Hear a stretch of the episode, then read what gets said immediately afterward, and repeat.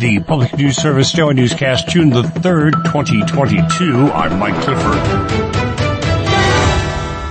Pollution from diesel engines can cause a variety of health issues.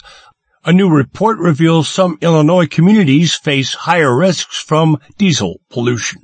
Illinois is projected to have the fifth highest diesel pollution related death count per capita in the U.S. in 2023 in the analysis by the Chicago-based Respiratory Health Association. Brian Urbaszewski with the RHA says the pollution concentrates in communities with diesel heavy infrastructure, such as highways, freight yards, and fleet garages. There's a lot of communities that are in close proximity to large sources of diesel emissions. So they're getting a larger dose of diesel exhaust. The report urges Governor J.B. Pritzker to sign on to a multi-state agreement adopting new policies that push the trucking industry toward cleaner electric fleets. The Illinois legislature passed a resolution endorsing the move last year, although Pritzker has yet to act on it. This is Jonah Chester reporting.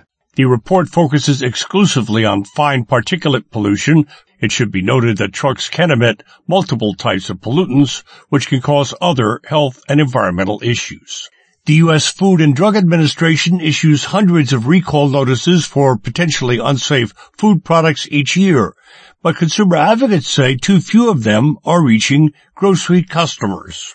U.S. Centers for Disease Control and Prevention reports one out of six Americans are sickened each year by foodborne illnesses. It's up to the FDA and grocery stores to notify purchasers about recalls, but a new study finds that isn't working very well. Teresa Murray with the Arizona PIRG Education Fund says the current system often leaves shoppers in the dark. Right now, it's a hodgepodge, and some of the blame is on the shoulders of the grocers, some of it's on the FDA, and frankly, some of it's on the part of consumers who need to do more to make sure that they're informed. Murray says when recall notices don't get people's attention, there can be serious consequences. The CDC reports each year 128,000 Americans are hospitalized and 3,000 die from foodborne illness. Mark Richardson reporting.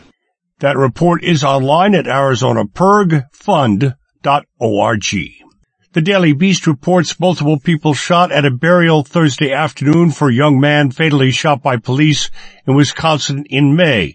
That's according to information from Racine police and attendees. Mourners were paying their last respects to 37-year-old uh, Shante L. King when gunfire erupted at the Graceland Cemetery. The Daily Beast notes King was shot and killed by a police officer in Racine during a traffic stop on May the 20th. According to the police, King stepped out of his vehicle holding a gun and refused to comply with orders to drop it. An officer opened fire and King was pronounced dead at the scene. This is PNS.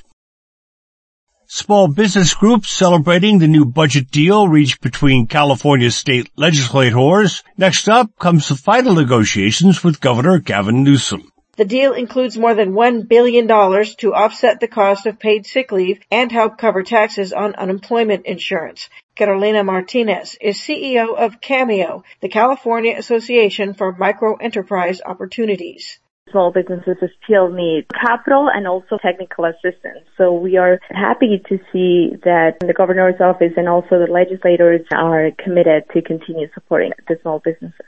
The budget must pass by June 15th and be signed into law by July 1st. I'm Suzanne Potter. The budget also includes 150 million for COVID-19 small business grants and 75 million for drought relief grants for small agricultural business in the state. New Hampshire political candidates and voters must now contend with the state's last minute approval of a new congressional district map. On Tuesday, the New Hampshire Supreme Court unanimously approved a new map just one day before candidates began filing to run for office in the fall election. Olivia Zink is the executive director of New Hampshire-based Open Democracy, a nonpartisan and nonprofit civic organization.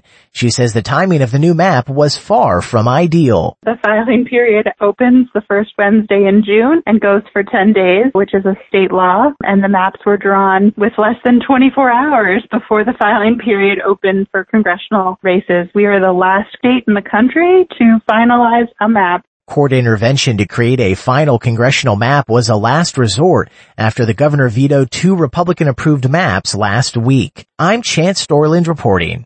Finally, young people are leading the charge this weekend in the call to remove four dams that conservation groups believe will aid the survival of salmon in the Northwest. The rally and march for salmon and orca take place on Saturday in Seattle to urge Washington state leaders to remove four lower Snake River dams. Owen Begley Collier is a junior at Roosevelt High School in Seattle who is helping host the event with his group, Snake River Savers. He says orcas have been one of his great loves since he was a kid, but he's worried about their future. Ever since four federal dams were put up on the lower Snake River, the wild salmon population has plummeted, which has deprived these ecosystems and communities. Governor Jay Inslee and Senator Patty Murray plan to release their recommendations for the lower Snake River dams by July 31st. Other organizations involved with the rally include the Endangered Species Coalition, Save Our Wild Salmon, and the Washington Environmental Council. I'm Eric Tegethoff reporting. This is Mike Clifford. Thank you for wrapping up your week with Public News Service member and listener supported, heard on radio stations big and small, your favorite podcast platform, and find our trust indicators at publicnewsservice.org.